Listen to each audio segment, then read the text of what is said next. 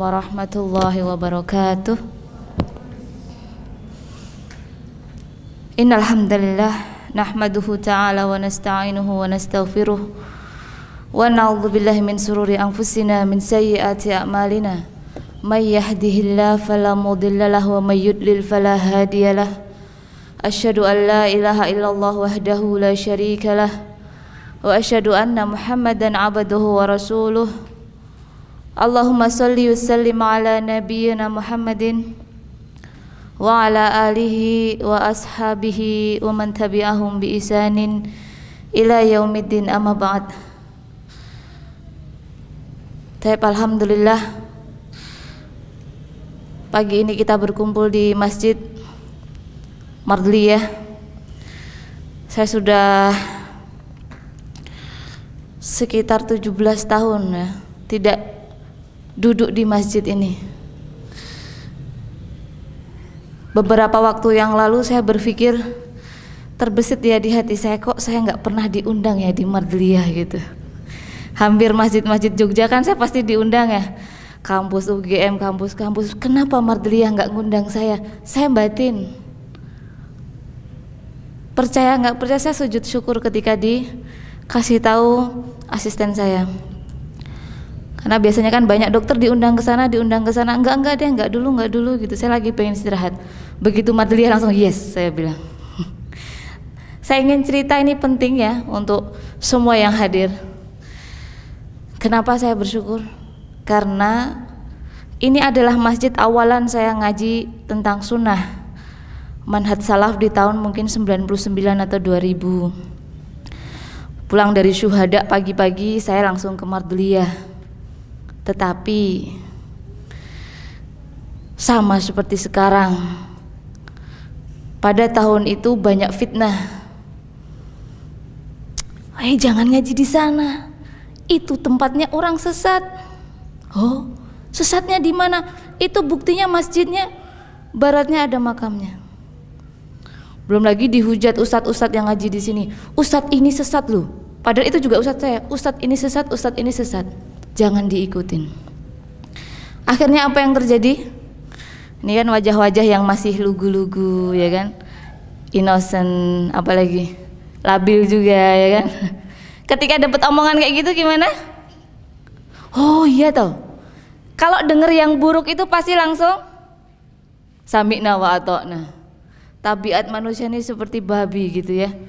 Jadi saya ngaji di banyak tempat, lagi semangat ngapal Quran, lagi semangat ngapal hadis lagi semangat belajar bahasa Arab. Kena deh fitnah itu. Akhirnya sekian tahun saya tinggalkan masjid ini dan ustadz-ustadz di sini. Maka saya pesankan kepada akhwat semua yang hadir ketika ada yang mengatakan jangan ngaji di Madliyah karena ustadznya menyimpang dan segala macam tetap hadir ya. Tetap hadir Jangan gampang percaya si A sesat, si B sesat, si C sesat. Jangan gampang percaya. Dunia dakwah ini kejam. Ya. Paham dengan maksud cerita saya? Ayat barakallahu fik. Jadi saya dulu kalau masjid di sholat apa karena sering terlambat ya dari masjid syuhada atau dari masjid yang lain, saya di paling belakang sana. Belum pernah saya masuk di paling paling belakang belakang sana ya yang depan-depannya sudah akhwat-akhwat yang paling semangat ngaji gitu. Insya Allah ya teman-teman beruntung ya bisa hadir di Masjid Madliyah. Tetaplah ke sini terus beribadah di sini, kemudian taklim di sini dengan banyak ustadz sehingga pemikiran kalian tidak sempit ya. Barakallahu fikum. Tapi kita akan membahas tentang karena dikasih temanya oleh panitia menjaga kesehatan ala Nabi eh ala istri Nabi afwan. Menjaga kesehatan ala istri Nabi. Saya nggak kebayang apa pun kecuali satu hadis. Hadis yaitu ketika ya kita sering dengar waktu kecil kisahnya Khadijah bintu Khuwailid. Bunda kita radhiyallahu anha datang ke Gua Hiro ya datang ke gua Hiro untuk ngapain? Untuk mengunjungi Nabi dan membawa makanan. Ada yang ingat dalam sirah berapa kali sehari beliau mengunjungi Nabi di Gua Hira? Kok hening? Senyum. Ada yang berapa ya gitu. Kan nggak sekali ya. Nah, saya begitu dikasih tema langsung teringat bagaimana teringat satu hadis ya, belum saya sampaikan hadisnya. Teringat bagaimana luar biasanya Bunda Khadijah sehatnya. Yang pernah umroh siapa? Yang pernah umroh? Ap, kalau umroh lo season saya masih tidak akan umroh-umroh non Ramadan masih biasa aja ya. Cuaca ekstrim itu di bulan Ramadan. Panasnya adalah 47 derajat Celcius. Sudah bayangin 47? Indonesia kam berapa today pagi ini? Hah? Mentok-mentok kita panas 30? Jarang 37. Pakai HP, pakai HP. 32 gitu ya. Itu udah panas. Di sana tuh 47 akhwat. Saya sampai rasanya waktu itu Jumatan tuh kayak udah kayak saya mau mati kali ya kali ini gitu saking panasnya sudah nggak tahan karena di area luar ya. Bunda kita Khadijah radhiyallahu anha itu berkali-kali mengantar makan untuk Nabi. Kalau zaman sekarang kan kita naik bus. Yang pernah umroh bukan dari depan, dari area belakang ekspansi Masjidil Haram, itu ada namanya uh, Jabal Abu Kuwais. Eh, Jabal Abu Kubais. Gunung ya kan yang tinggi-tinggi banget itu melewati terowongan gunung, lembah, gunung, terus itu. Itu jauh banget. Uh, rumah Nabi kan di belakang ekspansi sekarang. Ada namanya Maktabah. Itu rumahnya Nabi. Ke Gunung Uhud. Ke Gua Hiro. Itu jauhnya akhwat. Jauh banget. Apakah dulu ada uh, gokar? Nggak ada. Bunda Khadijah naik apa naik kaki ya naik kaki subhanallah maka sangat luar biasanya kalau kita sekarang nggak akan mungkin kuat ya Berarti betapa sehatnya Bunda Khadijah. Sangat sehat. Matanya juga pasti kuat. Karena di sana itu e, pertama ya, kalau kita keluar hotel baru keluar kamar aja udah rasanya hidungnya panas, apalagi keluar hotel. Panasnya amat sangat luar biasa sekali. Saking panasnya saya bilang seperti itu. Kalau bernapas dari hidung yang sakit dah danya. Kalau bernapas dari mulut lah ini pilihan saya. Hidungnya saya nggak tahan, saya napasnya lewat mulut. Akhirnya bibir saya jadi seksi, kerompeng-kerompeng kayak gitu. Kering saking keringnya itu itu kering yang paling sangat kering. Jadi sampai berkerak. Maka itu panasnya saya ngasih gambaran panasnya. Jadi betapa luar biasanya sehatnya ummahatul mukminin.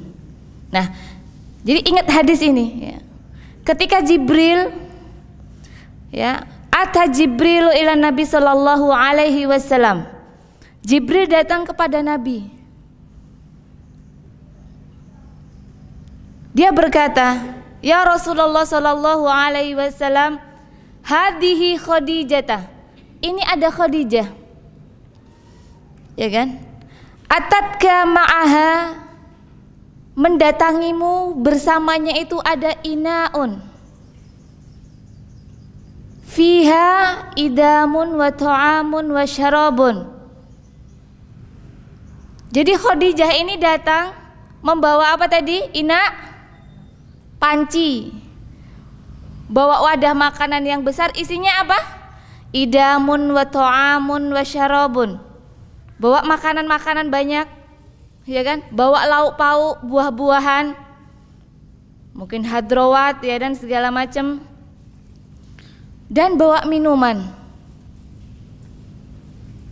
Kemudian oleh karena itu sampai Jibril mengatakan faida atatka faqra'ha alaihi salam ketika Khadijah datang kepadamu ya Rasulullah Fakroha Assalam. Sampaikanlah kepada Khadijah Assalam, keselamatan. Salam dari siapa? Mirrabbiha, dari Allah. Ya, luar biasanya sampai dapat salam dari Allah. Kita dapat salam dari siapa paling hebat? Ustadz Syatori Abdul Rauf, ya kan? Ustadz Syatori, masya Allah, gitu ya. Atau dapat salam dari siapa lagi?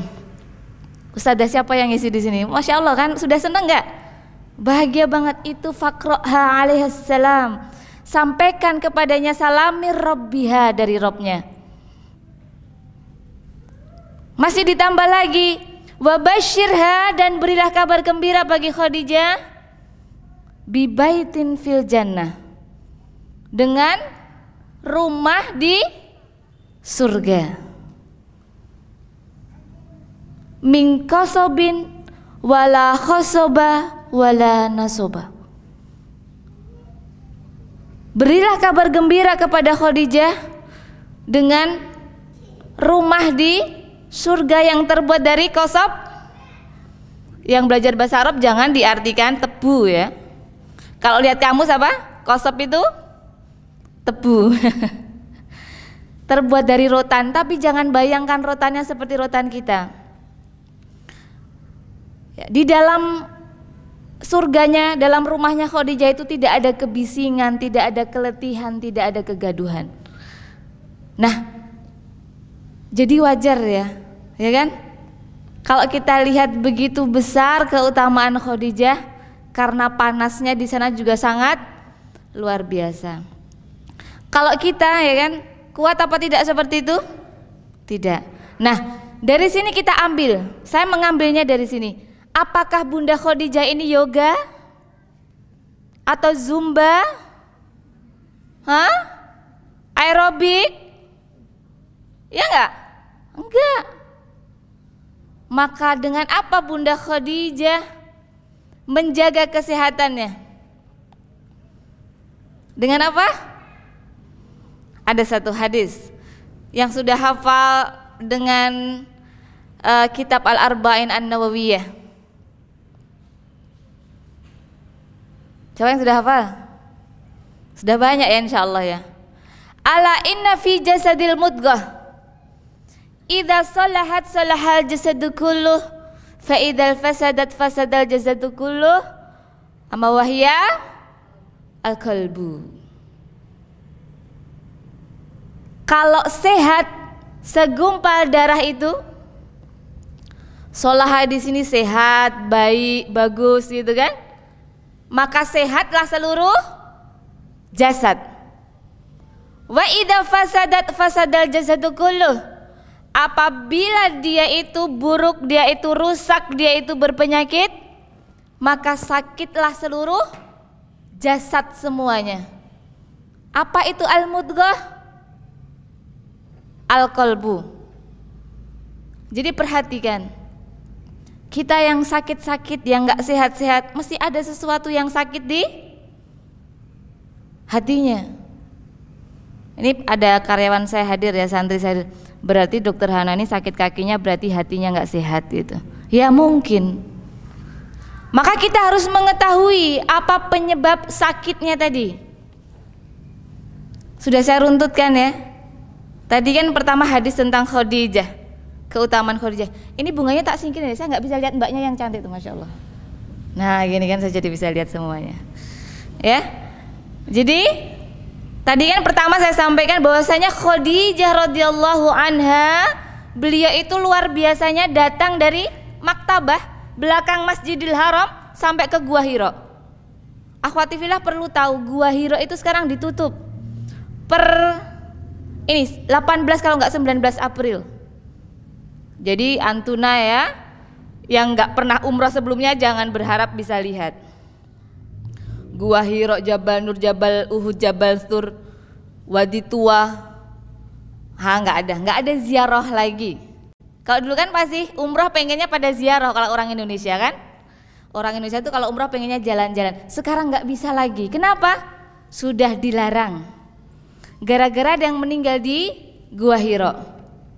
Sudah tahu gua Hiro-nya Nabi? naiknya saya lihat dari jauh aja udah nggak pengen karena keluar bus itu langsung uh panasnya luar biasa. Suami saya juga di dalam. Ya di situ ada pasar gitu kan. Uh panasnya subhanallah. Sampai sangat sakit. Badan kita tuh sakit. Ya kan? Saking panasnya. Itu Bunda Khadijah tuh naik ke atas sahabat filah naik ke atas dan ke atasnya itu nggak cuman ke atas ya. Imogiri yang pernah ke Imogiri? Nggak kayak gitu kan nggak panas ya itu atasnya uh, luar biasa. Abis naik gua Hira belum di atas turun dikit lagi. Makanya kemarin ada yang meninggal. Akhirnya ditutup karena terpleset masuk ke dalam. Luar biasa nggak Bunda Khadijah? Taib. Maka dari itu kan saya bilang nggak ada zumba nggak ada yoga. Nggak ada aerobik. Nggak ada treadmill nggak ada tetapi Bunda Khadijah menjaga kesehatan dengan apa yang tadi sampaikan. Sehatnya badan itu dengan dimulai dari tadi. Idza solahat solahat jasadu kulluh wa idal fasadat fasadal jasadu kulluh yaitu al kalbu. Kalau kalbunya sehat maka sehat semua badan. Lalu kita harus tahu kan biar badan ini sehat dengan apa? Biar badan ini nggak sakit dengan apa? Maka kita harus tahu sebab-sebab yang menyehatkan badan dan sebab-sebab yang menyakitkan badan. Maaf, yang menyakitkan hati. Karena kita ngomongin hati dulu ya. Sehat itu kan mulainya dari sini. Ini waktunya hanya sedikit banget ya. Kalau saya tidak saya cuma dikasih waktu 45 menit buat ngomong materi. Ya. Lembaran saya yang mau jadikan buku kan termasuk masalah menjaga kesehatan ini. Ya nggak bisa kalau cuma 45 menit ya. Jadi nanti lanjutnya di sesi tanya jawab. Jadi ya, sehatnya hati ini dijaga jangan sampai ada syumum, yaitu racun. Syumumul Kolbi Nanti dibuka kitab Tazkiyatun Nafas. Asyikh Ahmad. Ahmad siapa? Ahmad Farid. Nanti beli ya. Syumumul Kolbi Arba'atun. Racun hati itu ada Empat Ini teman-teman kalau mau membuat hatinya sehat, jaga ini. Yang pertama jauhi ya, jauhi empat hal ini. Pertama fudulun nador, banyak melihat. Yang menyebabkan hati itu kena racun, kena penyakit, akhirnya mati. Pertamanya dimulai dari fudulun nador banyak melihat stalking Instagramnya Kori. Penting apa nggak sih? Belum nikah ya dia sekarang ya habis cerai nih gitu. Wah mak kucingnya. Aku mau dong jadi kucingnya gitu. Itu racun yang sangat membinasakan hati. Ya kan? Banyak kan? Akhwat-akhwat uhti uhti yang kerudungnya gede, yang cadaran saya lihat masih stalking di akun tersebut. Wah, dokter Hana ini jadi ini ya. Jadi polisi bagi para akhwat itu. Saya lihat ya Allah, akhwat semua. Aku mau dong jadi istrinya gitu. Aku masih menunggumu ya akhi gitu. Racun hati mulainya dari mana? Ya karena engkau sering melihat sama Bunda Khadijah aja nggak kenal. Kalau ditanya tentang istri Nabi nggak ada yang tahu. Kalau ditanya tentang sahabat nggak ada nggak ada yang tahu. Tetapi matanya diracuni dengan lihat Instagram, ngefollow ikhwan-ikhwan yang bukan mahram Nabi. Ya nggak kita sibuk kayak gitu nggak itu meracuni hati. Kenapa nggak memfollow yang baik-baik saja atau sibukkan dengan Quran, yang nggak kenal sama istri Nabi, sibukkan dengan sirah nabawiyah dengan dengan cerita tentang Nabi, tentang uh, sirah sahabiyah. Kenapa sibuk dengan Instagram? Itulah racun hati. Makanya banyak yang nggak bisa ngapal Quran, yang kena gangguan jin. Ya kan? Kenapa engkau kena gangguan jin, kena gangguan sihir? Karena engkau sibuk mengotori hatimu. Meracuni hatimu yang pertama tadi racun hati yang membinasakan adalah fudulun nador. Nonton Dilan. Itu juga racun yang membinasakan. Nonton apa lagi? Katanya washing eye. Ya kan? Katanya washing eye padahal ngotorin hati itu. Contohnya ngemol, akhwat-akhwat ngemol. Saya kadang aduh deh ngapain pada ngemol duduk-duduk nongkrong-nongkrong. Ya. Masih banyak yang bisa engkau lakukan yang menjadi kewajibanmu yang engkau belum tahu. Ya. Engkau harus mencintai orang-orang yang baik, mengetahui orang-orang yang baik, engkau mencintainya agar di surga bersama dia. Kalau engkau mencintai selebgram, selebgram belum tentu masuk surga. Oh, dia belum tentu ikhlas kok, ya kan? Saya pasti ikhlas? Belum tentu. Allah yang tahu kita hanya berharap. Tapi engkau sibuk ngefollow Instagram mencintainya sebegitu mencintainya, engkau bisa bersamanya loh. Tapi dia ternyata di neraka. Almar aman ahab yaumil kiamah. Ya kan? Seseorang itu bersama yang dicintainya di hari kiamat. Maka bacalah Sibuklah melihat profil yang sudah mati, yang dijamin surga. Siapa? Salah satunya tadi saya sebut, Bunda Khadijah. Cintai dengan benar-benar cinta agar engkau bisa bersamanya. Jangan cintai ngefollow yang nggak penting apalagi yang tidak mahram ajnabi itu mengotori hati. Fudulun nador itu banyak sekali ya. Kalau kamu jalan di kampus juga fudulun nador nggak? Wah dosennya ganteng ya gitu. Ya dosennya udah ganteng pinter nyunah lagi jenggotan cingkrang gitu ya kadang. Betul-betul mengotori hati. Hati-hati dengan matamu. Karena mata ini harus dijaga. Itu racun hati yang per pertama. Racun hati yang kedua adalah fudulut dibalik dulu. Fudulul kalam. Banyak ngomong. Ya kan? Banyak bicara.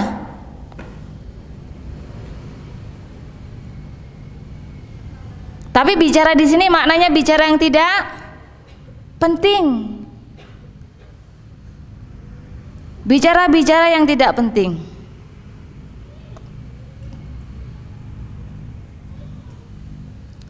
ngomongin apa? Eh, ceritanya Dilan. Ngomongin ceritanya ayat-ayat cinta. Mbok sekali-kali ngomongin eh hadis yang keempat dari Arba'in An-Nawawiyah itu siapa ya? Rawahu siapa? Gitu loh, sanatnya bagaimana? Syarahnya apa? Itu. Bukan ngomongin yang tidak penting. Eh ya itu ya, si koriknya cerai dari si itu itu atau ngomongin apa lagi? Ngomongin yang bukan urusan kita. Ngomongin dai-dai oh itu dainya itu sesat. Dainya itu begini gosip-gosip tentang para dai waliyatubillah ini adalah racun hati yang membinasakan. Fudulul kalam. Ya enggak? Maka hiasilah dengan bibirmu lisanmu dengan zikrullah lebih baik engkau astagfirullah, astagfirullah. Dosa kita tambah banyak nggak tiap hari? Banyak. Maka lebih baik basahkan lisan kita dengan zikrullah dengan istighfar. Nah, kemudian yang ketiga adalah fudlut ta'am. Banyak makan. Nah, ini pasti banyak yang kesindir ya kan jalan-jalan ya kan ada cilok wah ya beli ada batagor eh beli lagi Ada silin, wah yuk beli beli beli. Ya nggak? Sampai rumah tujuannya sebenarnya ke toko buku. Tapi menuju toko buku itu udah beli capcin. Beli apa lagi? Beli makanan banyak kan? Sampai toko buku sebentar aja pulangnya beli lagi. Food dulu to'am banyak makan. Terutama akhwati fillah. Jangan biasakan ngemil. Ya enggak? Itu banyak makan kan gini terus. Kecuali kalian punya penyakit ya penyakit diabetes memang kalau makan harus 5 sampai 6 kali sehari itu kan diatur. Tetapi full dulu to'am banyak-banyak makan habis makan ini pengen makan itu pengen makan itu. Ada kan yang seperti itu? Nah, itu dijaga. Yang keempat, fudulul mukhallatah. Yaitu banyak mukhallatah banyak berkumpul banyak kopdar tetapi isinya bukan untuk akhirat. Organisasi nggak penting nggak ikut. Rapat terus ya nggak? Kepentingannya rapat tuh apa? Kalian pinter? Enggak kan? Jadi beberapa kali ketemu sama mahasiswa yang uh, kegiatan organisasinya banyak saya tanya tentang wudhu nggak ngerti. Padahal kalau orang lihat dia aktivis dakwah, hadis penting tentang wudhu aja dia nggak tahu. Nawakidul wudhu, pembatal wudhu aja dia nggak tahu. Tapi dia sibuk rapat, rapat, rapat. Saya sering ya, banyak yang konsultasi. Akhirnya kan lelah kan, para organisasi apa aktivis dakwah yang di kampus-kampus itu lelah rapatnya kadang sampai malam kamu tuh rapat ngapain akhwat ah seperti itu. Bukan tidak boleh boleh. Tetapi kan ada batasannya. Jangan fudulul mukhallatah. Banyak berkumpul membicarakan sesuatu yang tidak ada manfaatnya. Ini penyakit yang luar biasa. Dan disebut mukhalatoh di zaman ini tidak hanya di dalam dunia nyata tapi dunia maya contohnya grup WhatsApp. Grup WhatsApp RT grup WhatsApp RW grup WhatsApp arisan grup WhatsApp WhatsApp uh, mantan SD mantan SMP mantan SMA ya enggak? Berapa coba grup WhatsAppnya? Banyak kan? Komen-komenan gitu. Itu adalah salah satu fudulul mukhallatah. Bukti engkau terkena racun hati, kita terkena racun hati, hatinya menjadi mati adalah kita nggak semangat beribadah. Semangat ngaji tapi nggak semangat mengamalkan. Kalau datang ngaji yang ada adalah innalhamdalillah. Begitu? Subhanakallah bihamdik dia geregah lagi. Ditanya tadi isinya apa? Bingung. Ya enggak? Betapa banyak kita yang seperti itu. Atau gini, matanya gini, tapi pikirannya safar ke mana-mana. Safar sampai Jakarta, safar safar ke masa lalu, safar ke mantan, gitu kan? Betapa kita yang seperti itu. Itulah yang mematikan hati. Menyebabkan kita berpaling dari Allah, dari Rasulnya, dari syariat, menuju perkara yang tidak bermanfaat bagi dunia dan agama. Nah, kita yang lebih ngerti racun hati yang mana yang sudah mematikan hati kita semua. Kalau lihat orang nggak bahagia, nggak seneng, ada nggak? Kalau ketemu orang adanya cuma curiga ada nggak di hati? Dari wajahnya kelihatan suram gitu, nggak pernah mau senyum, curiga, atau dari matanya aja kosong, kayak nggak ada isinya. Saking apa? Pikirannya nggak tahu mikir apa. Kan ada yang seperti itu, itu racun hati. Karena kalau hati yang sehat, hati yang bahagia, maka kelihatan ya kan dari fisiknya apa? Senyumnya, bahagianya. Nggak punya duit juga bahagia bajunya itu itu aja dia bahagia nah ini empat hal yang harus teman-teman saudaraku semua hendaknya menghindarinya ya dijauhi adapun untuk kesehatan jasmani saya ada puluhan ini sudah mencapai hampir ratusan ya catatan tentang bahan-bahan makanan ya kan serta aktivitas yang harus dilakukan kita agar sehat. Mau dibahas lebih sekarang? Ya nggak cukup ya waktunya. Satu pembahasan satu menit. Bisa kan? Nggak bisa kan? Nah, maka saya akan ambil yang penting-penting saja. Mungkin tidak akan semua saya bahas tentang dalilnya. Ya, taip. Yang pertama kita akan membahas tentang makanan. Ya, kalau makanan ini gampang. Ya, akhwati filah sudah ngerti lah banyak makanan yang disunahkan. Teman-teman bisa buka di Zadul Ma'at di bagian belakang. Zadul Ma'at kalau diterjemahkan itu mungkin sekitar 5 jilid, itu di paling belakang dari kitab Za Zadul Ma'at. Udah punya? Nah.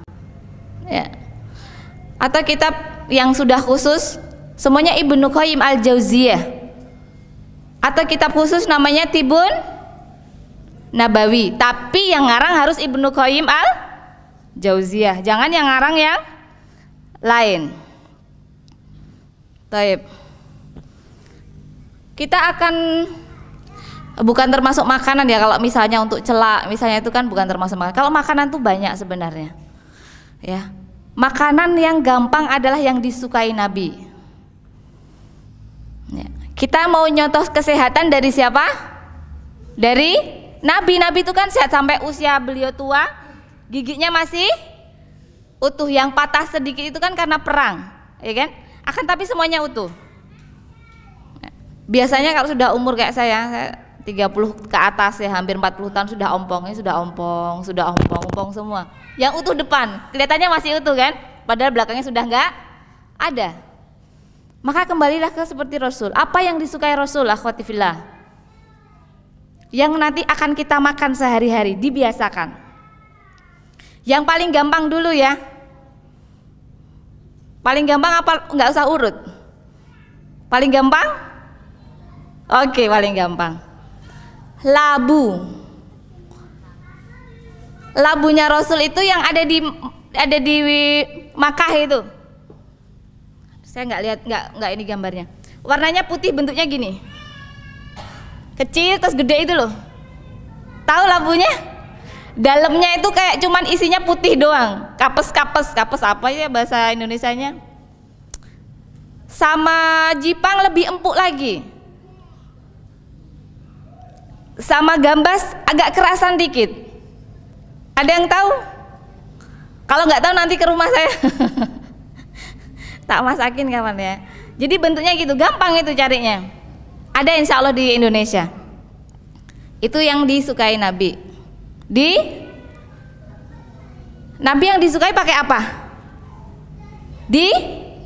Kuahin yang banyak. Pakai kuah yang banyak. Karena kuahnya bakal nanti juga dibagi bagi kan?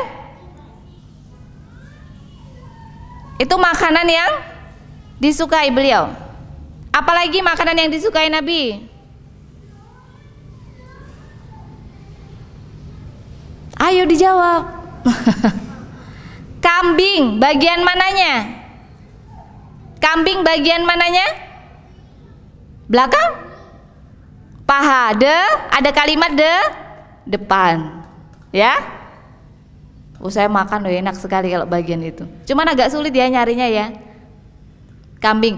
Yang nggak doyan kambing coba nikmatin kambing. Kambing itu enak niatkan karena apa Rasul kan suka ya makan itu ya? Taib. Apalagi yang disukai Nabi?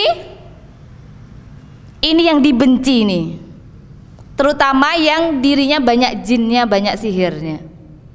Ajwa saya kan punya santri-santri itu kalau lagi terutama dulu ya santri sekarang udah lumayan rajin-rajin alhamdulillah. Udah mulai semangat merukyah ya dulu santrinya kebanyakan lihat kurma aja udah kayak macan. Kenapa? Betul tangannya sampai gini. Karena emang banyak jinnya. Lihat kurma tuh nggak mau makan karena suguhan di tempat kita kan kurma. Kurma aja nggak doyan makan apalagi ajwa lihat aja pasti udah nangis. Saya sering dapat pasien atau santri gitu kalau lihat kurma aja sudah nangis mau makan itu berat. Nah siapa yang nggak doyan kurma kemungkinan besar banyak jinnya. Siapa yang anti makan kurma kemungkinan besar banyak setonnya nanti diuji coba ya akhwatifillah langsung beli kurma. Nggak punya datang ke tempat saya nanti pasti dikasih. Minta sama mbak minta dokter kata dokter tadi dikasih gitu kan. Nah dikasih kurma. Ikut kajian kami kalau rebu kalau hari uh, Rabu Sabtu Ahad, eh Kamis Sabtu Ahad. Itu pasti suguhannya kurma. Perhatikan ya, yang nggak doyan, yang lihat aja udah mau muntah, wah apalagi. Apalagi sampai bereaksi ya sudah berarti itu harus sumbernya dengan itu. Yang terbaik adalah ajwa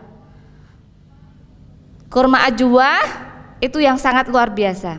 Apa manfaatnya? Menghilangkan racun. Dia tidak akan terkena bisa di hari itu. Bisa nggak mempan kalau kita makan tujuh butir kurma setiap hari di pagi hari sebelum makan dan minum apa pun. Sebelum makan dan minum apa pun. Tujuh butir kur kurma. Tapi aja Wah, ya kalau nggak bisa korma biasa nggak apa-apa.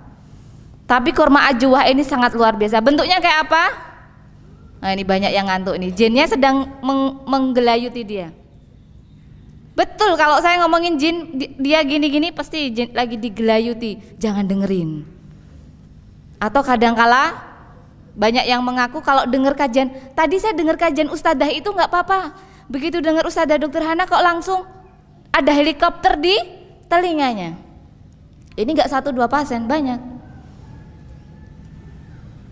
Langsung jadi ngantuknya luar biasa. Padahal saya kalau ngomong kan menggebu-gebu ya. Banyak kan jadi langsung melek semua. Nah gitu.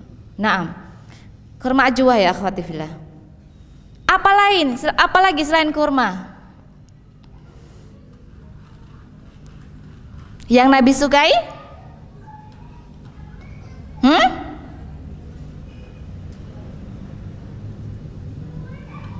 Nggak ada yang tahu? Hah? Madu. Naam. Madu, betul. Selain madu, Nabi suka susu. Minum susu beliau. Susu apa? Susu Denko. Taib. Setelahnya apa lagi? Baru lima. Jangan yang disukai Aisyah dulu, sukai Nabi dulu.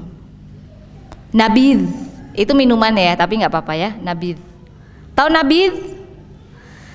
Kurma dipotong di apa? Disuir, e, bijinya diambil boleh ditaruh di air. Kalau pagi taruh di air dari pagi, jangan di kulkas ya. Dari pagi taruh sampai sore diminum kalau bikinnya petang sore, petang itu gelap itu diminumnya pa pagi, nggak boleh dari pagi sampai pagi lagi nggak boleh. Pagi sampai sore, rendaman kurma nabiz. Rendaman kurma. Sudah pernah? Belum. Tetapi berarti betapa kurangnya kita mengetahui kecintaan Nabi. Katanya cinta Nabi, kesukaannya aja enggak tahu. Coba kesukaan mantan tahu nggak? Tahu kan? Kenapa kesukaan nabimu engkau tidak tahu? Coba mari kita koreksi diri, ya. Kita muhasabah diri. Oh, ternyata aku ini banyak kekurangannya dalam agama ini. Itu kasihan akhwatnya oh mau pulang. Kasihan akhwatnya mungkin agak maju aja, kasihan yang belakang. Ayo kasihan yang belakang kalau misalnya ada yang mau masuk, tafadhali. Kemudian selanjutnya setelah Nabi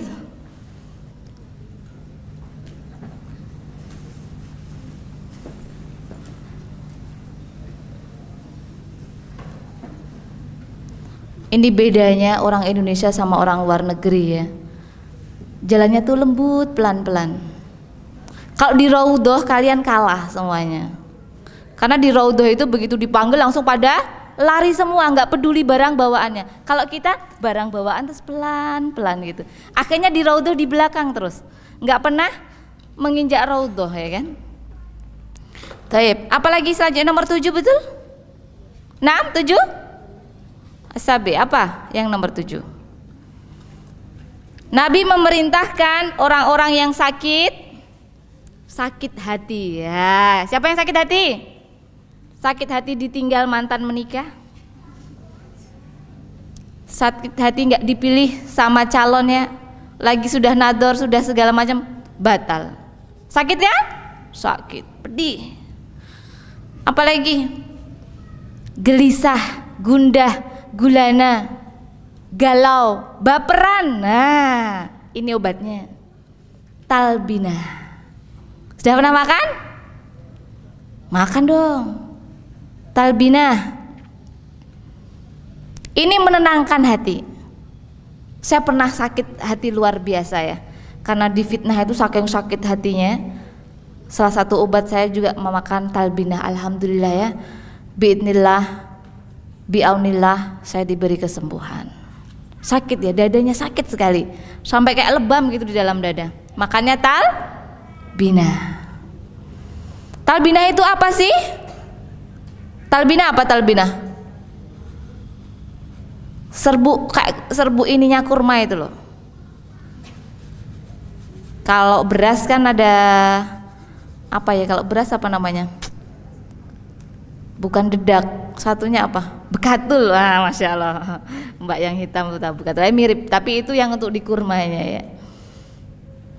Makan tal bina yang stres diminum makan di bilang eh, gitu saya waktu mondok di Solo saya suka punya talbina kan yang pada penghafal Quran itu saya saya suapin satu-satu teman-teman saya saya bikin saya campur madu gitu kan saya suapin satu-satu segar di badan. Ya nanti beli talbina. Ya tep selain talbina apa lagi?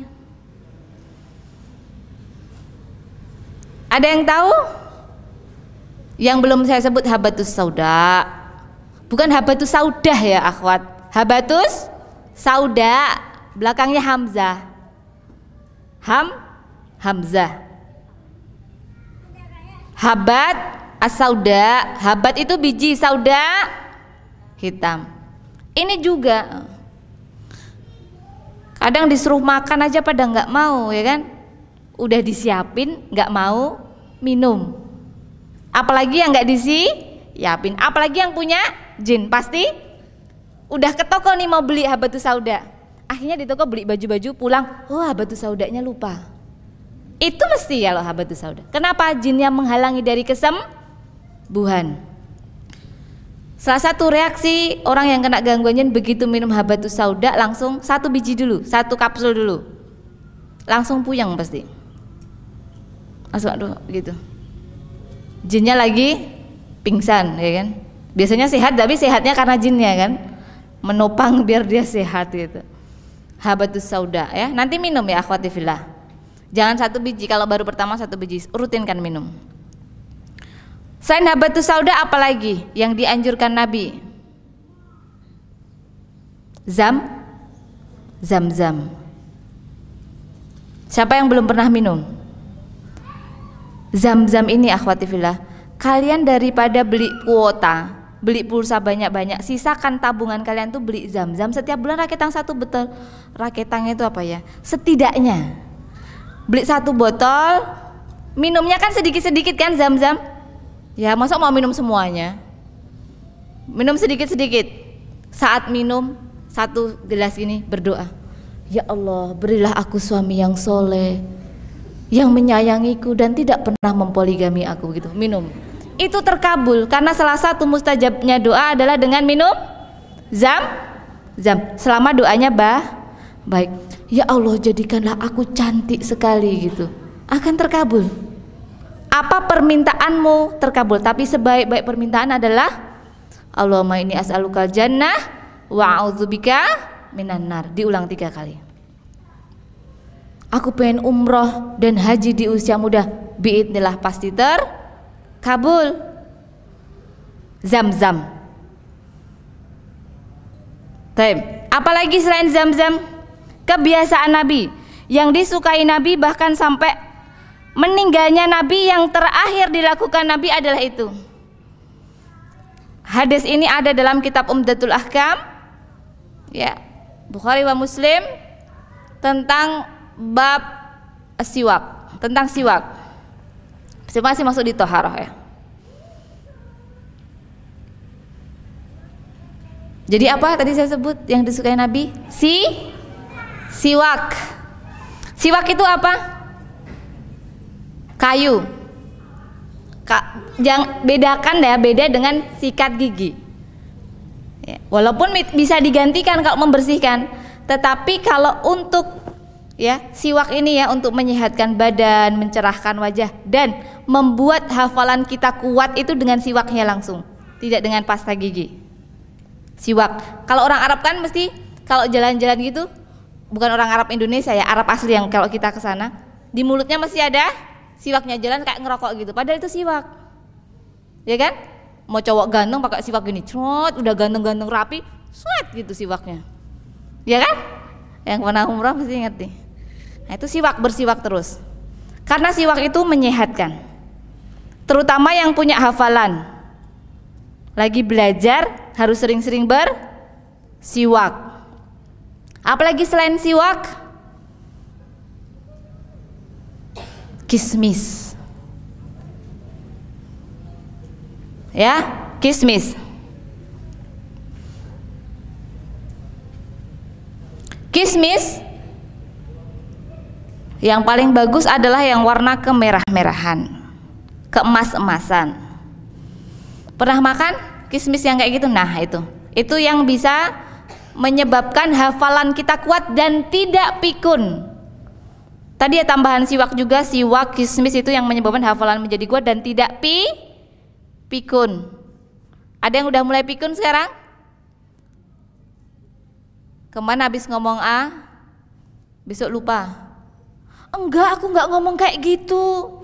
Demi Allah kamu ngomong kayak gitu enggak gitu padahal banyak yang dengar berarti itu sudah ada masalah demensia gitu ya kepikunan gitu ya berarti harus sering ma makan?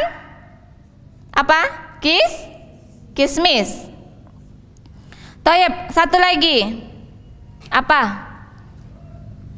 Cider si? Cider salt cider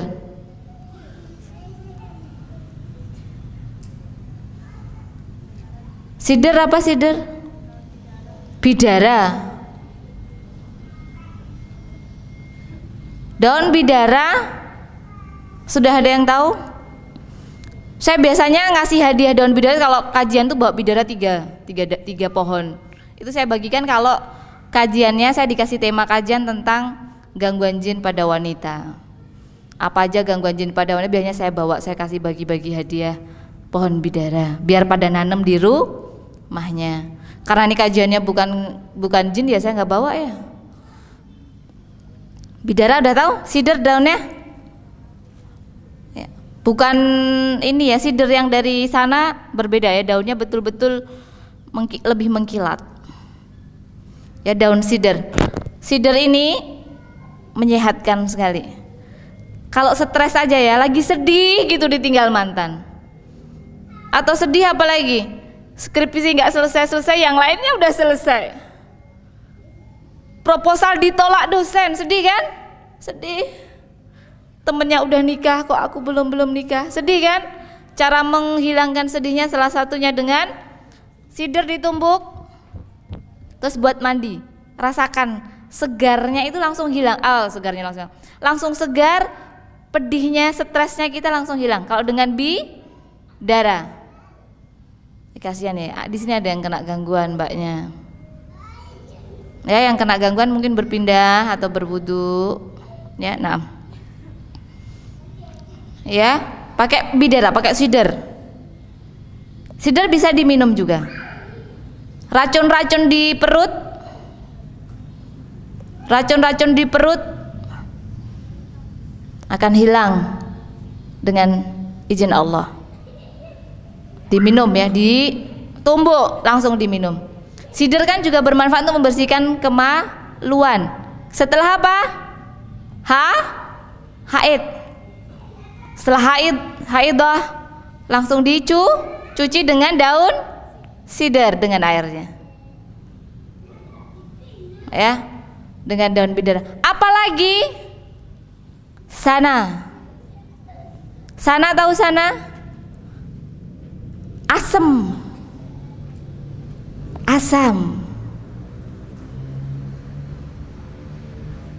Asam itu dikasih air terus diminum. Itu meluruhkan yang punya sihir-sihir di perut, diluruhkan dengan asam itu tadi. Insya Allah ya yang suka makan pakai tangan kiri dulu pasti udah ada jinnya itu ada setonnya itu di badan yang suka makan nggak pakai bismillah pasti di tubuhnya ada setonnya ya kan? Yang suka ganggu. Ada kan yang kita sering terlupa? Nah, bersihkan dengan itu. Dirukyah dulu dengan al-fatihah berapa kali terserah. Dengan tiga kul boleh. Dengan ayat kursi boleh. Dengan wattaba'u boleh. Kemudian diminum. Nanti akan luruh itu.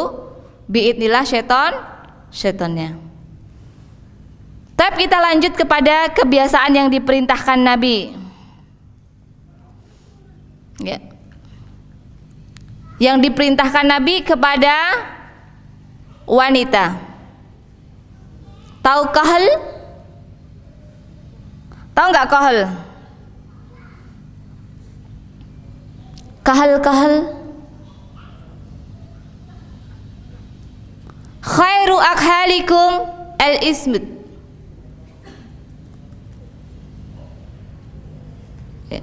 sebaik-baik kahal adalah ismit. Tahu ismit? Kahal itu ce celak. Ada yang bawa celak bisa celaknya dikeluarkan. Tak tak bantu maksudnya dia bagus apa enggak?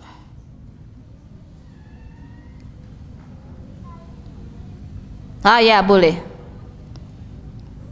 Itu kan kahal nggak pernah baca ya. Innahu yajlul basar wa yumbitus sa'ar. Karena sesungguhnya dia itu yajlu itu uh, mencerahkan, membeningkan pandangan. Kalau udah bening jangan ngotori mata dengan tadi ya, lihat yang nggak pen penting. Karena innahu yajil basar dia itu menajamkan pandangan, menyehatkan pandangan, membeningkan pandangan, wa yambitusar memanjangkan bulu mata.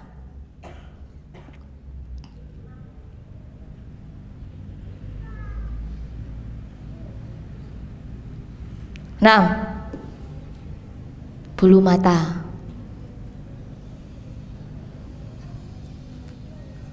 Ada lagi yang diperintahkan oleh Nabi. Tetapi ini kalau untuk sekarang harus lebih hati-hati. Tidaklah sesuatu yang diperintahkan itu pasti menyehatkan. Tetapi untuk sekarang karena bahan-bahan sudah banyak diaduk-aduk dengan sesuatu yang nggak karuan ya, yaitu menyehatkan, membuat tangan jadi lebih kuat mungkin ya. Salah satunya manfaatnya banyak sekali adalah inai, memakai hiasan di kulit. Kalau yang diperintahkan Nabi kan di kuku sama di tangan mak di kukunya ya dihias atfarnya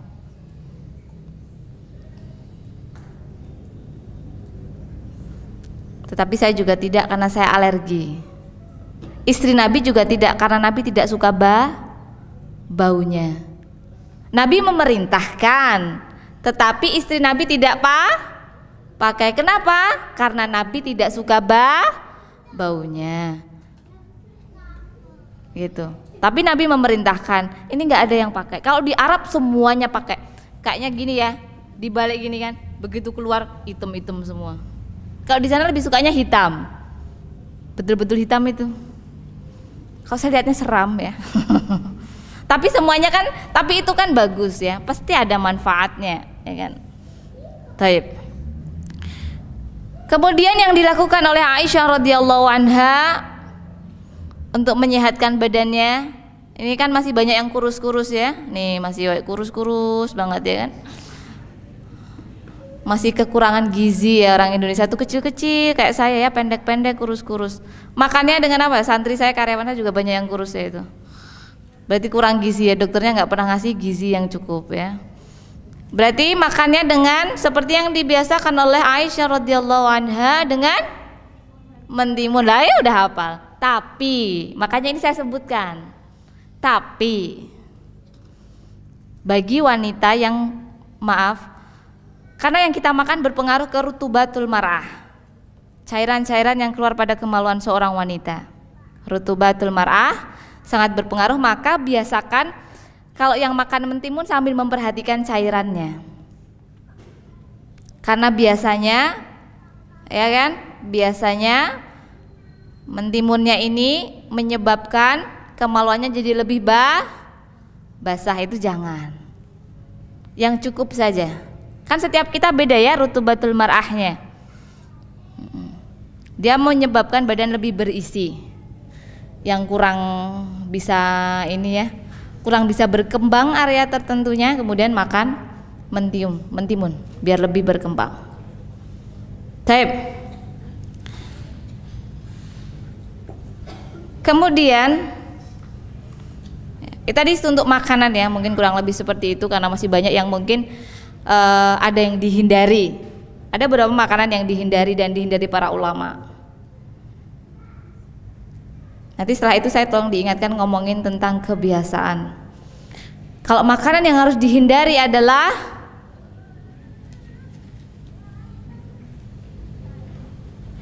memakan sesuatu yang masam contohnya adalah ini yang paling banyak dibahas. Kalau kalian terutama para penghafal Quran pasti tahu yaitu buah masa nggak ada yang hafal Quran di sini apel apel apa pun apel yang masam itu menyebabkan dikhawatirkan dia menjadi apa? Jadi gampang lupa. Maka eh, dulu kalau di pondok suka dibawain apel gitu kan. Pada nggak makan kayaknya, wah segar ya apelnya ijo-ijo gitu kan. Atau merah yang segar kan ada merah yang segar asem itu dibawain nggak ada yang makan. Saking takutnya hafalannya hilang atau agak-agak linglung dengan hafalan. Udah dibawain dua plastik gitu ya. Nggak dimakan. Dikasihkan ke yang lain. Apel. Ya. Maka kalau makan apel pilihlah yang manis. Cara milihnya gimana kalau beli? Pak icip dulu ya. Oh asam nggak jadi Pak, icip dulu ya gitu caranya. Karena kalau apel harus yang manis ya akhwatifillah. Jadi yang dihindari adalah salah satunya tadi apel yang ya naam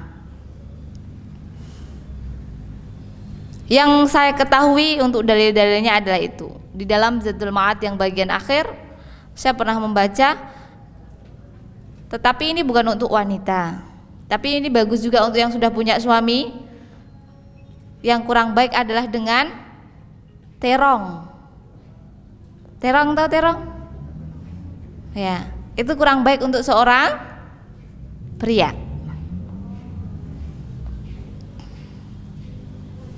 Ya, itu kurang baik untuk seorang pria. Tapi kalau untuk wanita yang saya ketahui sampai saat ini insya Allah tidak ada masalah ya. Hanya untuk yang para pria sebaiknya tidak memakan terong. Terutama yang sudah kurang semangat. Kan ada para pria yang kurang semangat. Nah, Taib. Kemudian tentang uh, fitrah. Ya, ini juga akan menyehatkan. Ya, kan? kebiasaan-kebiasaan itu banyak sekali. Tapi kita hanya akan menyebutkan lima saja. Sudah tahu fitrahnya apa saja fitrah kita? Sudah lama ngaji ya, pasti tahu fitrah. Al awal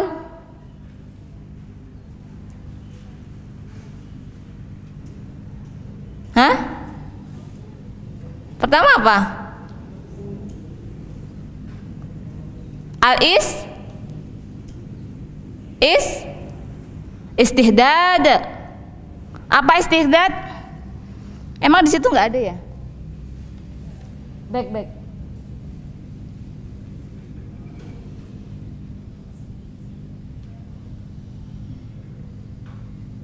Oh sebelumnya mungkin.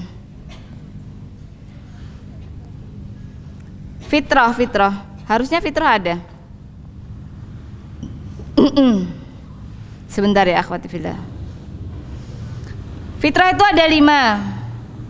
Ada yang ingat? Satu al istihdad. Istihdad apa akhwat? Hmm?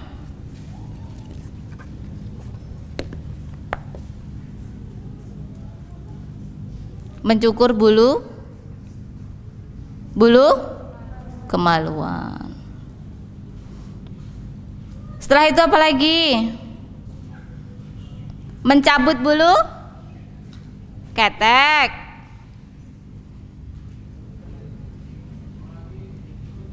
Taklimul atfar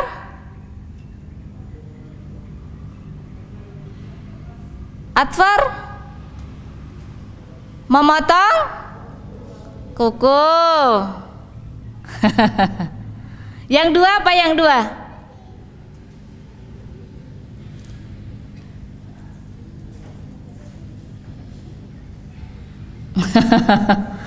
apa yang dua akhwat?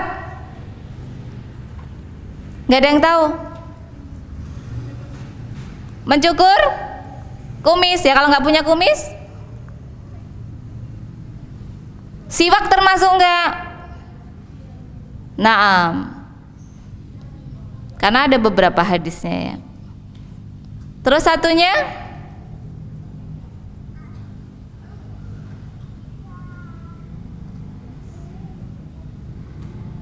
Satunya apa? ada yang tahu satunya? Cukur kumis tadi katanya. Eh, akhwatnya punya kumis? Iya. Ada juga yang mengatakan adalah ditambah dengan khitan.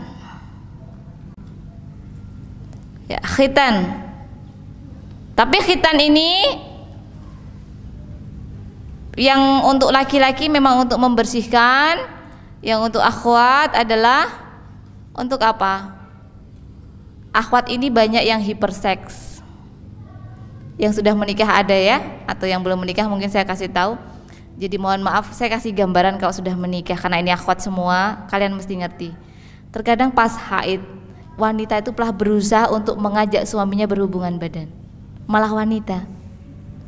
Dan dari beberapa studi penelitian itu banyak pria-pria itu bahkan ada laki itu sudah belum nikah masih muda sudah baru 20 tahun bergonta-ganti pasangan banyak sekali tetapi rata-rata yang mengajak wanita duluan.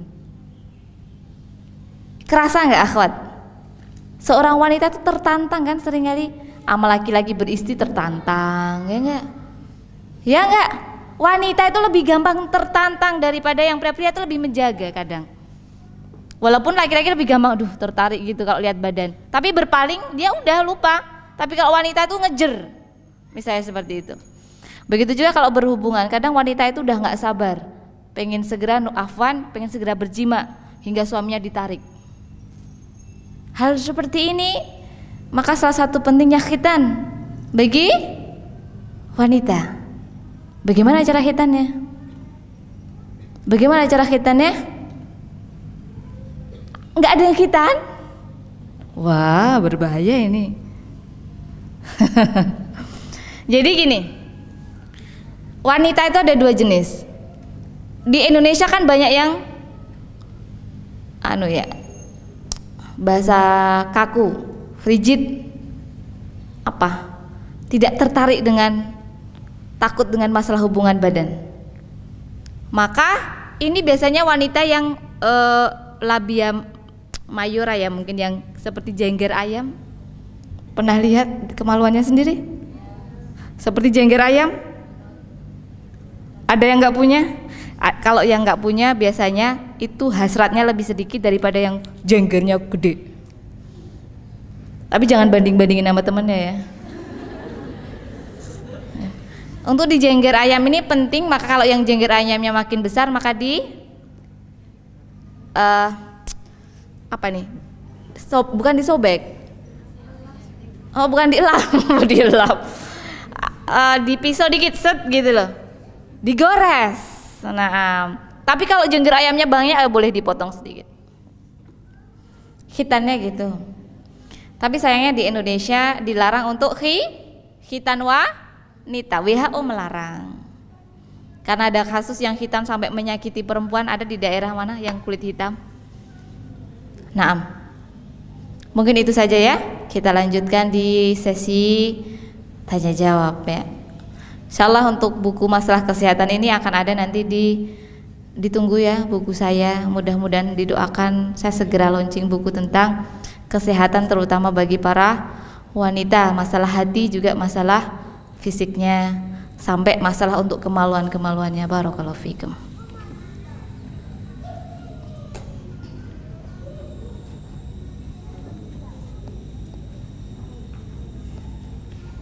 Tafadhal, tafadhal.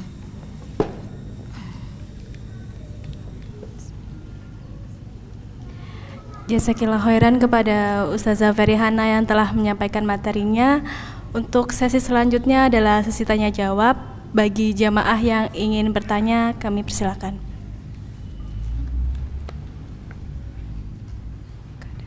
Pakai apa?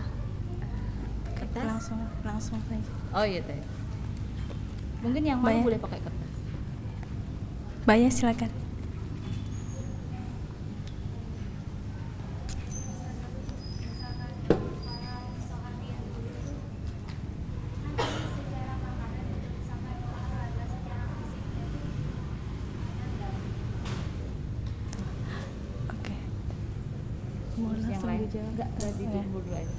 Uh, yang lain? Adakah yang ingin bertanya lagi? Silakan, Mbak.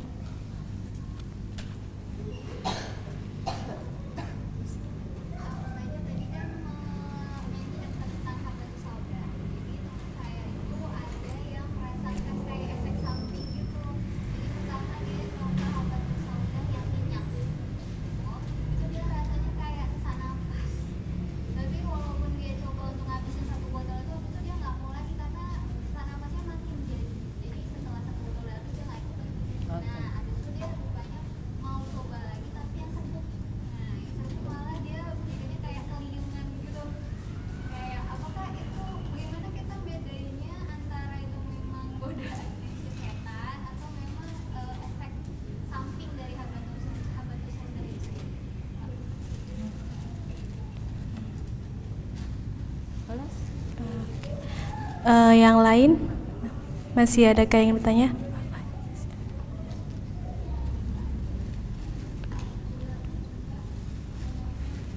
Uh, mohon maaf mbak, mungkin suaranya bisa lebih keras.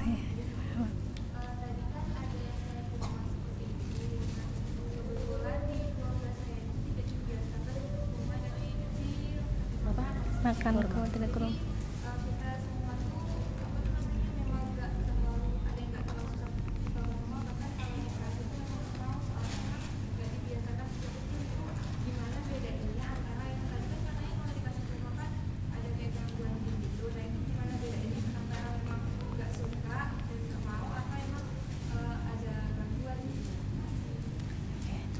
Terima kasih.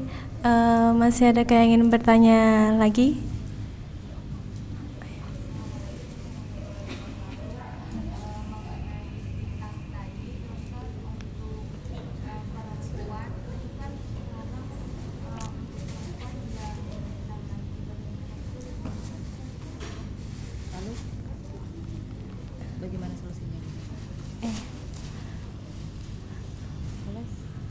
masih ada yang ingin bertanya kembali.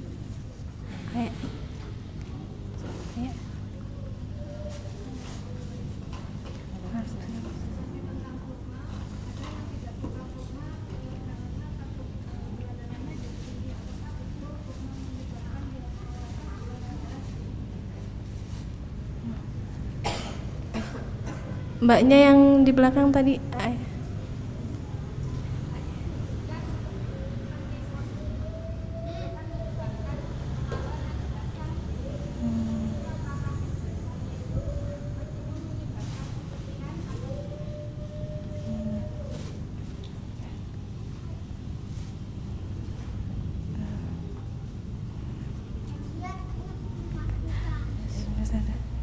Kasih. Mungkin um, bisa langsung dijawab oleh Ustazah Feriana.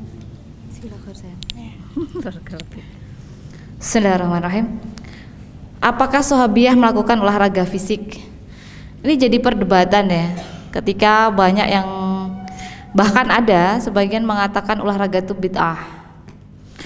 Ya itu sudah sampai lucu sekali ya. Karena ya memang perkara baru perkara baru bagi dia mungkin. Tetapi kalau dikatakan olahraga itu bid'ah, ini ada sebagian kelompok pengajian yang mengatakan demikian. Ya semuanya bid'ah ya, handphone bid'ah ya kan. Dakwah di sosial media juga bid'ah kalau kita mau ngomongin bid'ah. Akan tetapi kalau perkaranya adalah masalah duniawiyah kan tidak bisa dikatakan bid'ah. Ya maksudnya bid'ah yang haram yang haram gitu. Maka memang tidak ada ya dalil atau kisah yang menunjukkan bahwasanya berolahraga. Kayak kita rutin jogging gitu ya treadmill gitu kan aerobik yoga zumba itu nggak ada. Ya tidak ada sama sekali dalil atau uh, ulama yang mengatakan masalah olahraga itu. Walaupun ada hadis ketika Nabi itu berlari-lari lomba lari sama Aisyah radhiyallahu anha. Tapi kan lomba larinya itu kan untuk kesenang-senangan dengan suami istri, bukan untuk berolahraga. Jadi yang waktu Aisyah masih muda, Rasulullah SAW bersama Aisyah ayo lomba lari yang menang A Aisyah. Ketika sudah tua, Aisyah menjadi nggak menang karena apa? Orang Arab kalau udah nikah jadi gemuk. Ini nggak ada satupun yang menyaingi orang Arab satupun. Yang paling gemuk pun di sini saya lihat itu nggak ada apa-apanya dibandingkan orang Arab. Orang Arab tuh udah gemuk, besar gitu. Jadi kalau kita umroh diginikan aja, oh udah udah gitu gitu. Luar biasa kalau di sana ya umroh haji itu. Makanya orang Indonesia jarang yang bisa nyium hajar aswad. Iya kan? Kayak tadi kan saya bilang di Raudhah, teman-teman Indonesia itu mesti sudah tersingkir ya kan? Karena orang sana tuh mesti gini mesti gini ya kan ah, subhanallah dan besar-besar lagi ya kita ini kecil banget Taib. jadi nggak ada ya kalau masalah olahraga fisiknya tidak ada kemudian yang kedua sekali lagi saya hanya menjawab sesuai pertanyaan ya tidak ada bagi yang masih tidak puas boleh sambil menulis taruh di depan Ufti Villa yang misalnya ada pertanyaan silahkan langsung kepada beliau nanti dijawab di uh, setelah pertanyaan ini selesai. Kemudian habatus sauda minyak menjadi sesak kalau minum minyak, kalau minum yang serbuk jadi keliengan.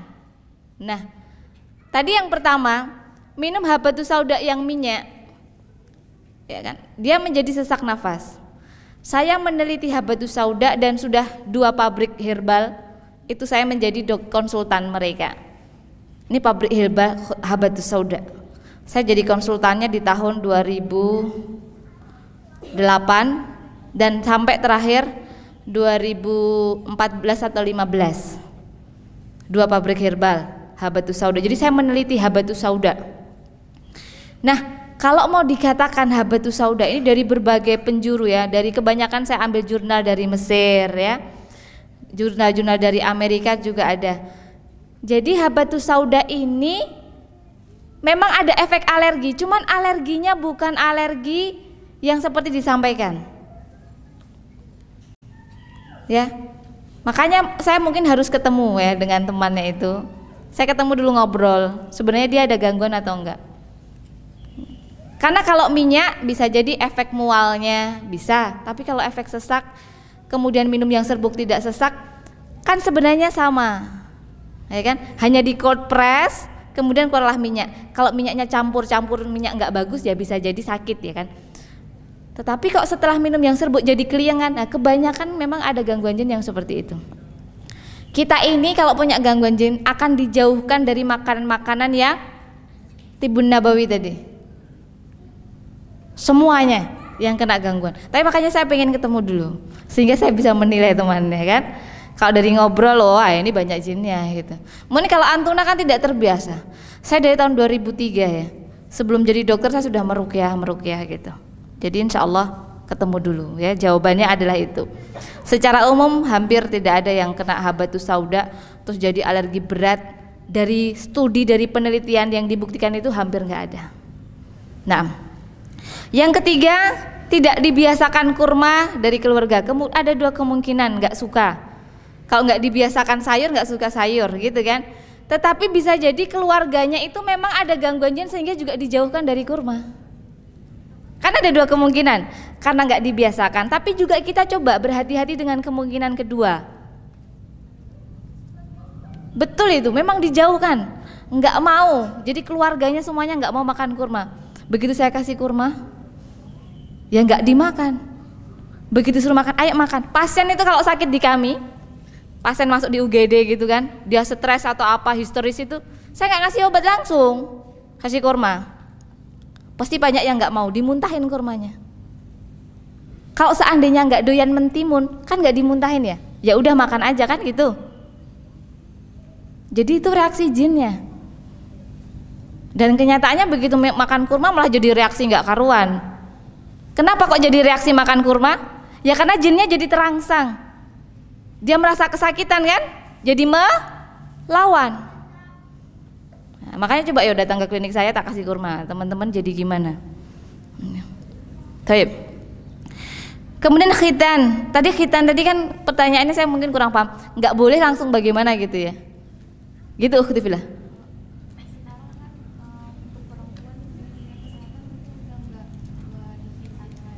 Nggak di Iya, nggak boleh karena nggak boleh. Karena dilarang sama WHO tadi yang saya sampaikan. Lalu, lalu bagaimana?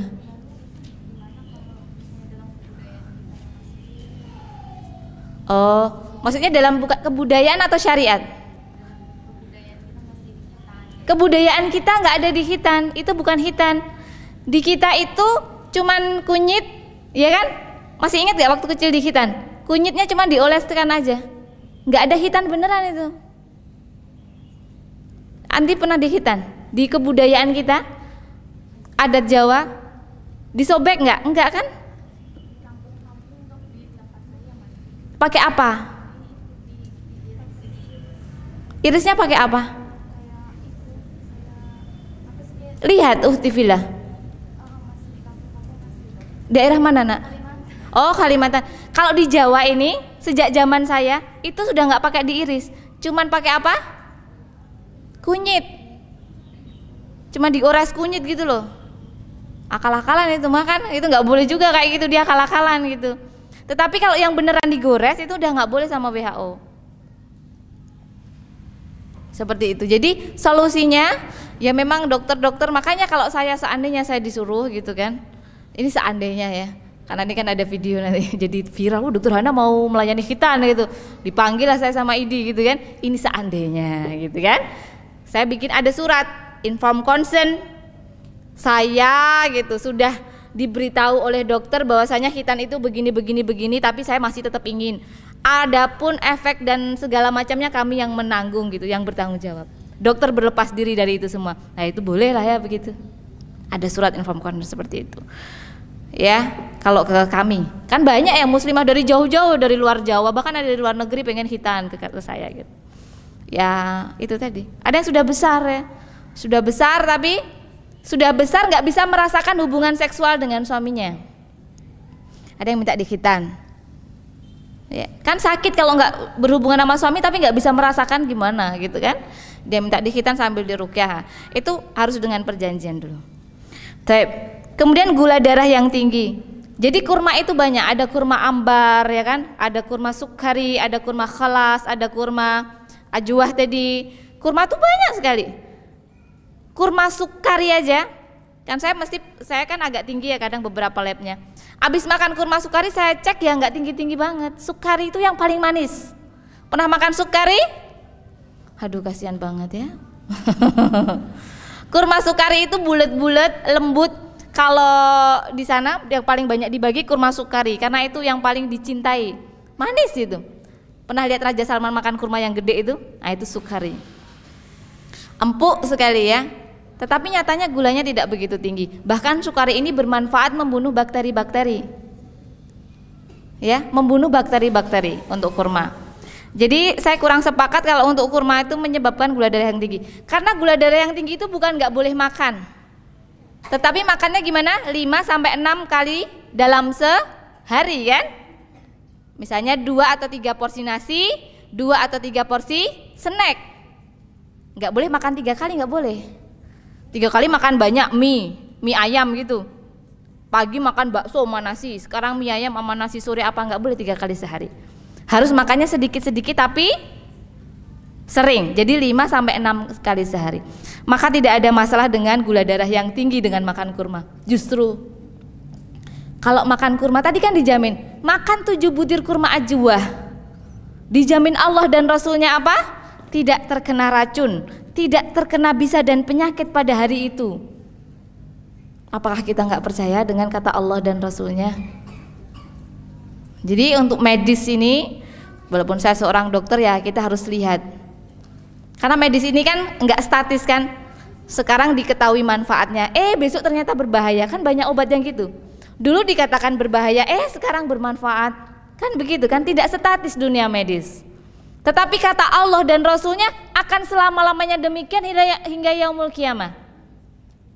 Maka untuk kurma ajwa, terutama ya saya katakan kurma ajwa itu yang lebih padat lagi itu biidnillah tidak akan ada masalah. Justru pasien-pasien saya yang gangguan apa yang diabetes kan paling banyak juga diabetes ya pasien di Indonesia. Ya suguhannya kurma. Eh, karena kan kita tidak perlu khawatir. Bahkan madu saja, jangankan kurma. Madu saja itu tidak akan menyebabkan jadi gula darahnya tinggi sekali. Itu ada penelitiannya. Madu yang as asli. Taip. Yang terakhir untuk mentimun bikin keputihan atau tidak. Tadi yang saya sampaikan adalah rutubatul mar'ah. Itu adalah cairan-cairan yang keluar pada seorang wanita kemaluannya. Rutubatul mar'ah ini, ya kan? Itu ada manfaatnya. Apa manfaatnya rutubatul mar'ah? Makanya teman-teman nggak boleh pakai sesuatu yang dimasukkan di kemaluan digerak-gerakin terus jadi keset Pernah baca? Ada benda? Ah, saya nggak mau menyebut merek ya. saya dimarahin nanti saya pernah di di ini di apa diserang sama para penjualnya gitu ya. Saya harus menyampaikan bahasanya nggak boleh menggunakan itu dimasukkan, ya kan? Kemudian jadi kering karena menggunakan tawas ya kan itu. Salah satunya ada banyak kandungan-kandungan di situ yang menyebabkan jadi keset. Itu salah. Karena memang kemaluan wanita tuh harus bah, basah. Kalau nggak basah suaminya ya nggak enak. Jadi kenapa basah ke keluar? Karena kemaluan kita tuh bergerak seperti ini, akhwatifillah. Bergerak kan sehingga cairan yang di atas itu keluar ke bawah, maka melumeri membasahi area vagina. Manfaatnya adalah ketika berhubungan dengan suami kalian tidak sakit ya. Itu sudah memang pemberian Allah. Hanya saja yang cukup jangan dilebih-lebihkan dengan banyak makan mentimun seandainya. Kan ada yang makan mentimun seandainya ya. Jangan salah loh ya. Ada yang makan mentimun jadi banyak cairannya. Tetapi ada yang makan mentimun nggak apa-apa, tetap bagus. Karena kan beda-beda. Kan mentimun juga banyak jenisnya kan? Nah, ada mentimun yang dari Jepang, ada mentimun yang namanya kerai, pernah tahu? itu kan nggak banyak airnya ada yang mentimun yang banyak airnya. Jadi mentimun ini sebenarnya tidak menyebabkan keputihan. Tetapi kalau terlalu basah ya kan kadangkala bisa seseorang wanita jadi keputihan. Maka itu makan mentimunnya jangan terlalu banyak dibatasin. Ya tayyib barakallahu fikum oh tayyib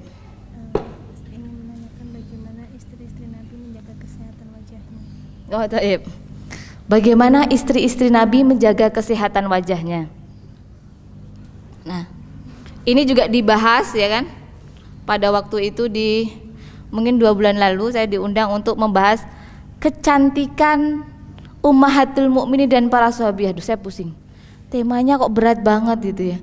Karena tema yang paling berat itu adalah tema yang tidak ada dalilnya. Berarti kan ngakal-ngakalin aja kan, ngarang. Sedangkan besok saya di akhirat kan ditanya sama Allah dan Rasulnya sama Allah ya kan. Inna sam'a wal basara wal fuada kullu ulaika kana anhu mas'ula. Besok kan ditanyain pertanggungjawabannya mana?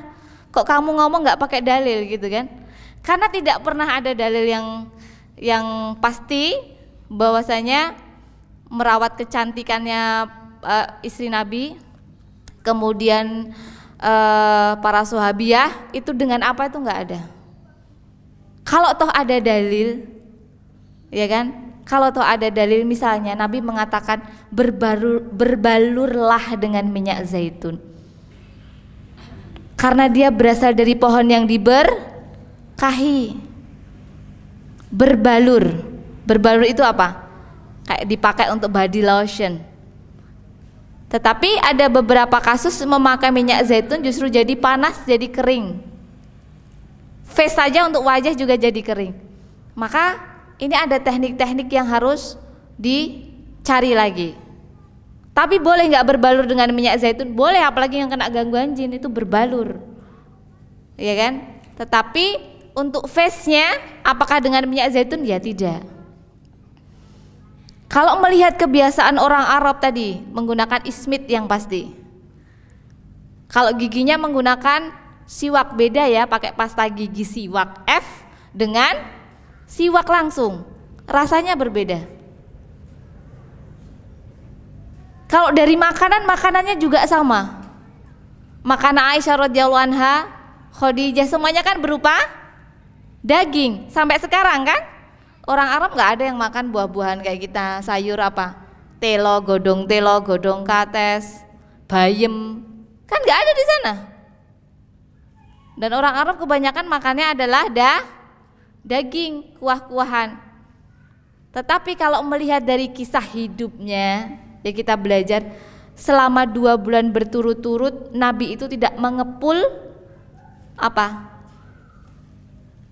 dapurnya, ya kan? Melihat dua bulan berturut-turut. Kita kan tiap hari ngepul ya dapurnya. Nabi enggak. Maka kalau ditarik kesimpulan kecantikan para istri Nabi, para istri Nabi, ada berapa istri Nabi? Hah? Berapa? Sebelas, pinter ya kan. Para istri ada sebelas. Nah, beliau itu masih tetap cantik semuanya Tentunya karena tadi kebiasaan yang baik. Beliau jarang mah makan. Karena buktinya fudulu to'am menyebabkan kita jadi tidak sehat kan tadi menjadi racun. Mereka jarang makan. Ya. Nah, kalau kebiasaan di Saudi Arabia karena areanya panas kan beda dengan kita. Tentu kan makannya berbeda. Di sana itu justru jarang mandi pakai sabun. Menjaga kesehatan kulitnya jarang mandi. Bagaimana juga dilakukan oleh orang Amerika, orang Eropa zaman sekarang. Mereka kalau udah pernah punya teman sama orang bule, tiga hari nggak mandi kan? Ya nggak nggak pernah kena air kan? Kena tisu.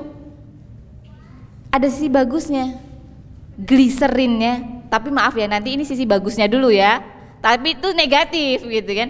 Sisi bagusnya adalah gliserinnya masih awet gitu kan. Lemak-lemaknya awet. Jadi dia tidak akan gampang keriput. Kalau yang kita mandi terus pakai sa sabun. Kalau tahu mereka mandi cuma pakai air. Tidak pakai sabun. Kita kan pakai sabun terus ya. Makanya kulitnya jadi pada keriput kering. Ya nggak coba? Kalian lihat kulitnya. Kering kan keriput kan karena apa? Mandi terus pakai sabun, digosok pakai scrub setiap hari. Itu kan nggak boleh.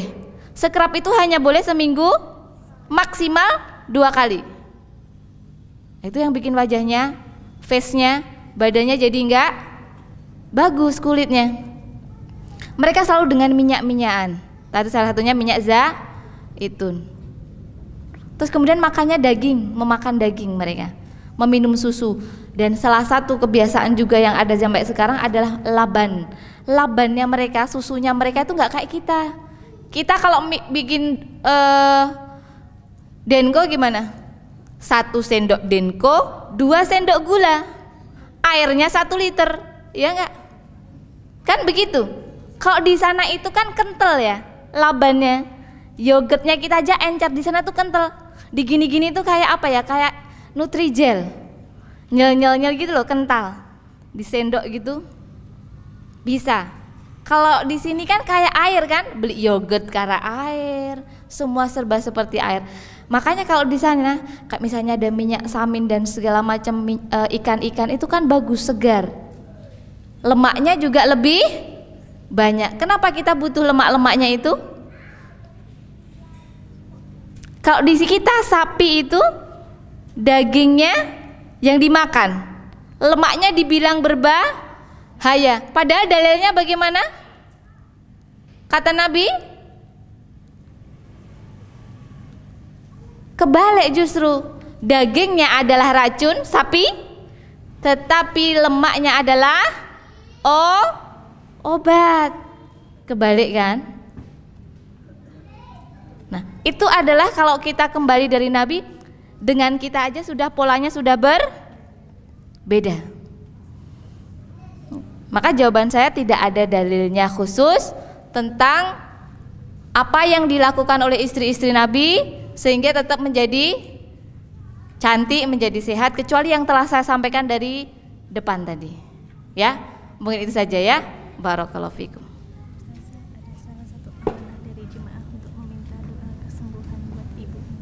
Oh, Toyib. Ada namanya? Oh, enggak ada. Tapi ini saya doakan ya, karena mungkin ada yang sakit di sini atau ibunya. Ya.